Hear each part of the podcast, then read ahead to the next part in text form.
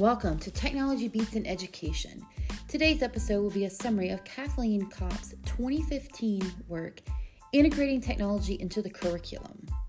Along with this summary, I'll be writing key takeaways that I will work to incorporate into my learning experiences that I am building for my Education 638 course at Lander University. Let's get started. Chapter 1 Today's Technology for Tomorrow's Classrooms. This chapter introduces the reader to the International Society of Technology and Education, which is an association for educators who want to excel in effectively using technology within teaching and learning. It reflects on the technological advances that have enhanced the classroom over the years and made permanent residency within the digital classroom. It encourages teachers to move beyond just having technology present to integrating, integrating it into students' workflows providing a few examples to get the reader to understand the possibilities. The expectations of students' ability to use technology in their everyday lives is increasing rapidly, proving the need to provide them with opportunities to use it in their educational experiences. The chapter rounds out with benefits and challenges of integrating technology in the classroom for students and educators. Three takeaways from this chapter that I will consider as I work through my learning experiences in the coming weeks come from the suggestions for the advancement of the four C's critical thinking, communication, collaboration, and creativity. Within information literacy, each of these four C's are valuable to the student experience.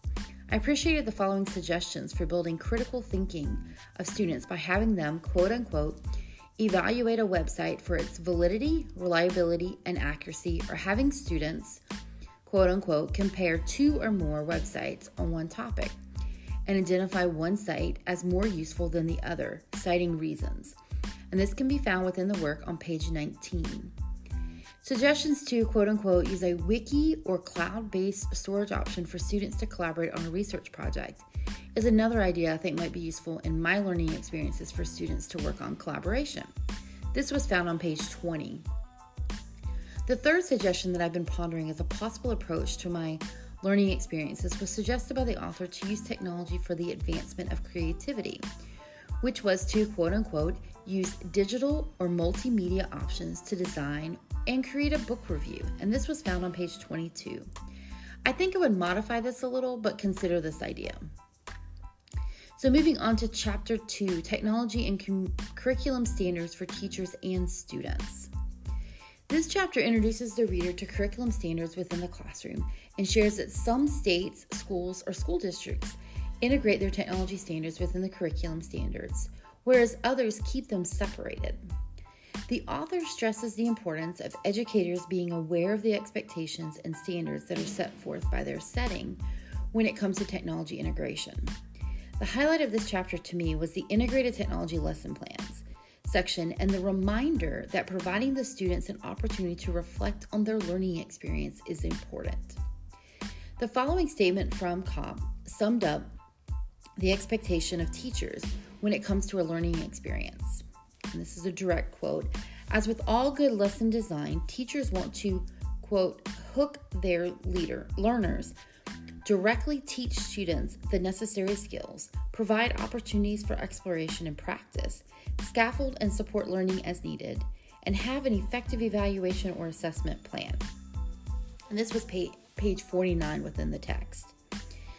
The first takeaway from this chapter that I will consider includes finding ways to engage students in exploring real world issues and solving authentic problems using digital tools and resources. And that was found on page 35 within the book.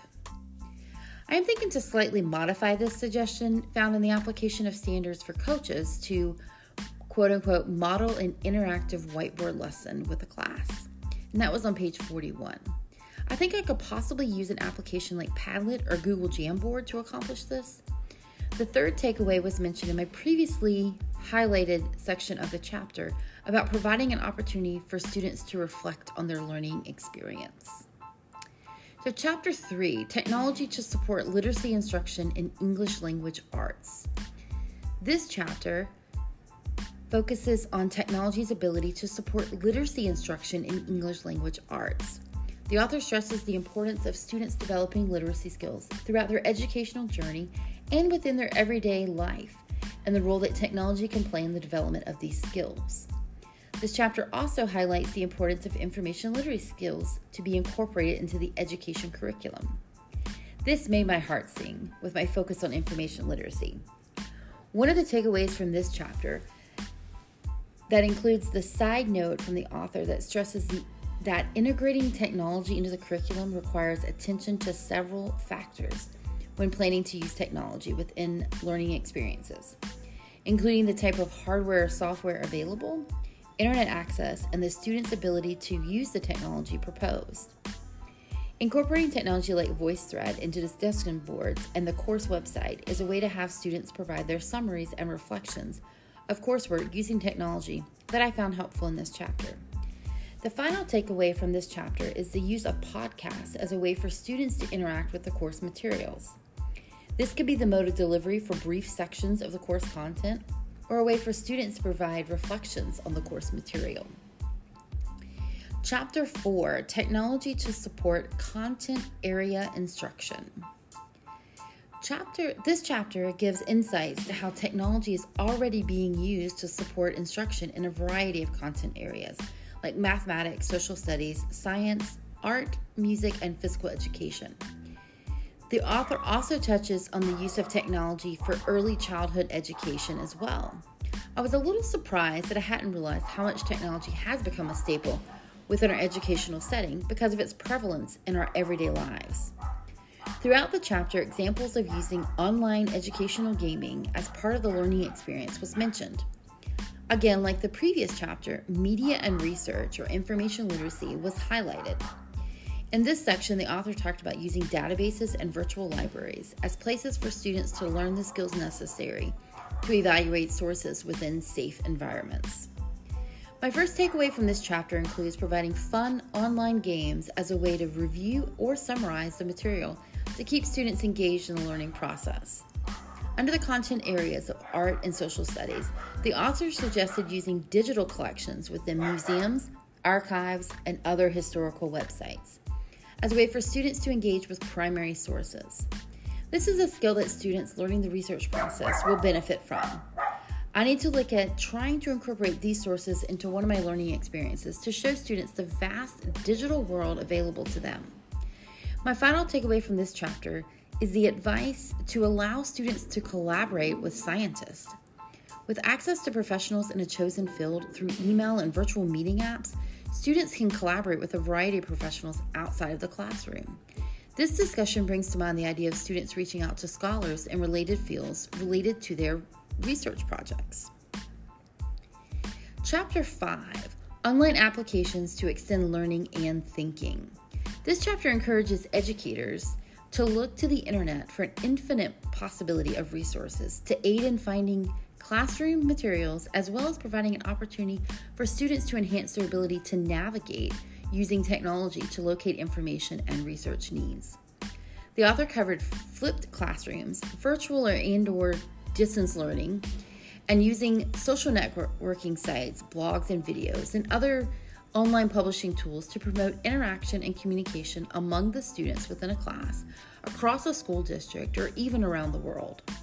The author expands on the discussion of interactive games and activities, and even stimula- simulations to bring in fun experience to learning experience. This chapter discusses the need to set clear guidelines and expectations for students when they interact with the online publishing and communication tools like soft- social networking and blogs. My first takeaway from this chapter is considering a flipped classroom approach for in person sessions, which allow the students or learners to interact with the materials before coming into the classroom for a more hands on experience. This is something I have already been considering incorporating into the one shot information literacy sessions I provide now. The second takeaway from this chapter is the inclusion of videos within the lessons. There are so many great videos already created on topics that I teach, so why not lean on the expertise of others to bring variations into the learning experiences for my students? My third takeaway is finding ways to use blogs or wikis, like mentioned earlier in the chapter, to increase students' communication skills as well as collaboration through group or class projects to build on these types of tools. Chapter 6 Moving Beyond Computers. The computer covers technology beyond the computer. Excuse me, this chapter covers technology beyond the computer. The author includes classroom technologies like interactive whiteboards, document cameras, wireless projection systems, student response systems like clickers, and mobile devices. Small technology tools like webcams, wireless keyboards and mice, video recording and photo capturing devices, speakers and microphones, poster printers, and e readers or tablets. Each of these can be used to enhance the use of technology within the classroom. This chapter makes the reader step back and consider the bigger picture when it comes to integrating technology into the classroom. The topics in this chapter made me consider what technology, besides a laptop or a tablet, that I may need to encourage students to have to enhance their learning experiences. My first takeaway from this chapter has me reflecting back on an in person session I provided to a group of chemistry majors that involved a digital escape room. While students worked independently through the digital escape room, they would watch videos as a way to learn some of the information. I did not think to provide or request students to use headphones for the session. Having students playing and replaying videos to find the clues for the escape room was a little overwhelming and definitely loud. Takeaways include having students use their mobile devices to interact with apps and understand how to access the information that's available to them.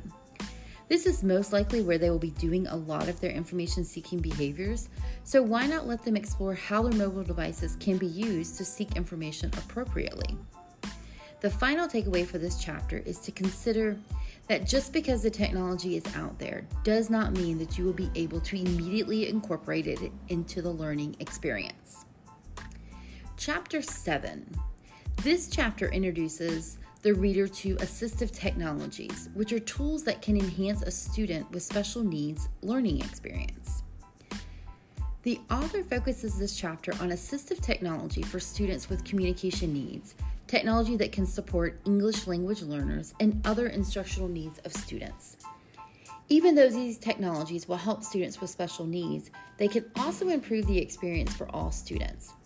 These technologies can include word processing software, alternative keyboards, speech to text tools, portable communicator devices, electronic translators and dictionaries, and digital learning me- media to provide alternatives to traditional print learning materials.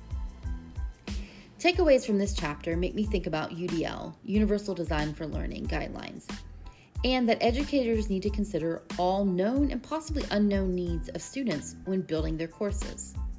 My first takeaway comes from the highlighted box on pages 134 and 135, which speaks of Michael Morgan's 2008 cautionary comments to teachers about not overloading, quote unquote, students with too much digital power. And again, this was found on page 134. My second takeaway is a reminder to step back and think about the objectives of a lesson rather than the number of technology tools I can integrate into the lesson. Technology is used to enhance the learning experience rather than be the learning experience. My final takeaway for this chapter is to provide audio and visual instructions instructional support within my course materials, not only for the students that may have a physical impairment, but also to help those that learn using different modes of delivery. So, chapter 8 is assessment in the digital age. This chapter focuses on assessment within the digital age. It provides an overview of the different types of assessments used. Formative assessments are used to inform instruction. These are typically pre test informal check ins that are not graded, but rather used to guide the lesson. Summative assessments follow an instruction session and are used to determine if the students were able to walk away with the knowledge or skill that was intended from the lesson. The author provides examples of how technology is being used to provide these two types and goes into detail about the advantages and disadvantages of using online assessments. Next up in the chapter, the author discusses project based assessments. This type of assessment requires the students to demonstrate knowledge and skills by designing, planning, and producing some instructional based outcome, usually done with some form of multimedia project design. The chapter rounds out with a discussion of evaluating students using rubrics. It gives examples of this type of evaluation as well as benefits to using a rubric for evaluation.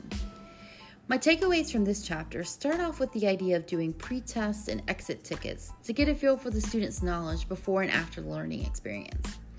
The second takeaway is to be sure to consider the seven essential components of project based learning that are highlighted on page 152 within the book. They include need to know, driving question, student voice and choice, 21st century skills, inquiry and innovation, feedback and revision, and a publicly presented product. The final takeaway from this chapter is the generic examples for using project based assessment. I think incorporating several of these into the learning experience as a final output would be a great idea. I think I'll be sure to provide a couple of options that allow the students to be creative, but also comfortable with how they have to present the product. Giving the student an object, uh, excuse me, an option to choose between a visual representation of the learning or an auditory representation allows them to feel comfortable in their learning experience. Chapter 9 Classroom Management Tips and Strategies. This chapter focuses on some overall tips and strategies for classroom management. This chapter covers topics like lesson plans, video lessons, grading, assessments and data analysis, communications, and managing classroom behaviors with the assistance of technology. The author explored the benefits to using technology to aid with these day to day routine tasks of teaching. My first and second takeaway from this chapter was the idea of creating a classroom blog, website, or wiki as a landing page for all communications. I think for my learning experiences in this course, I'll use my Google site as the landing page for all communications. I will also incorporate a wiki or discussion area for students to be able to publicly communicate with me and their classmates about things relevant to the course. The final takeaway I found within this chapter is consider is to consider building in a digital positive motivators. I know that digital badges have gone up and down in popularity, but with these six lessons, it might be beneficial to gamify. Not sure if that's even a word, but we'll go with it. Gamify them with badges for completion. The final chapter, chapter 10, professional development to strengthen technology integration. The final chapter of this book focuses on professional development to strengthen technology integration. I'm a self proclaimed lifelong learner and was excited to see this topic covered. The chapter covered professional development needs assessments, how to u- utilize resources focusing on logistics, professional development plans, and ways to obtain professional development. My takeaways from this chapter revolve around being intentional about my professional development. I like the idea of a technology focused professional development needs assessment. Sometimes I think I go and go and go and do not plan out what I need to get to my future goals when it comes to professional development. I think spell out my needs would be step one. Step two, of my second t- takeaway, would involve creating a professional development plan for what I want to accomplish and then locating the opportunities to make that happen. The final takeaway I would say I got from this chapter is the professional learning communities. This is something that I have been wanting to focus on more and become more intentional about being involved in a small network of like educators. So, thank you for tuning in to today's Technology Beats in Education podcast. I hope you walk away with some takeaways yourself as you move forward with your teaching and learning opportunities. And this was all pulled from Kathleen Kopp's Integrating Technology into the Curriculum, which was published in 2015.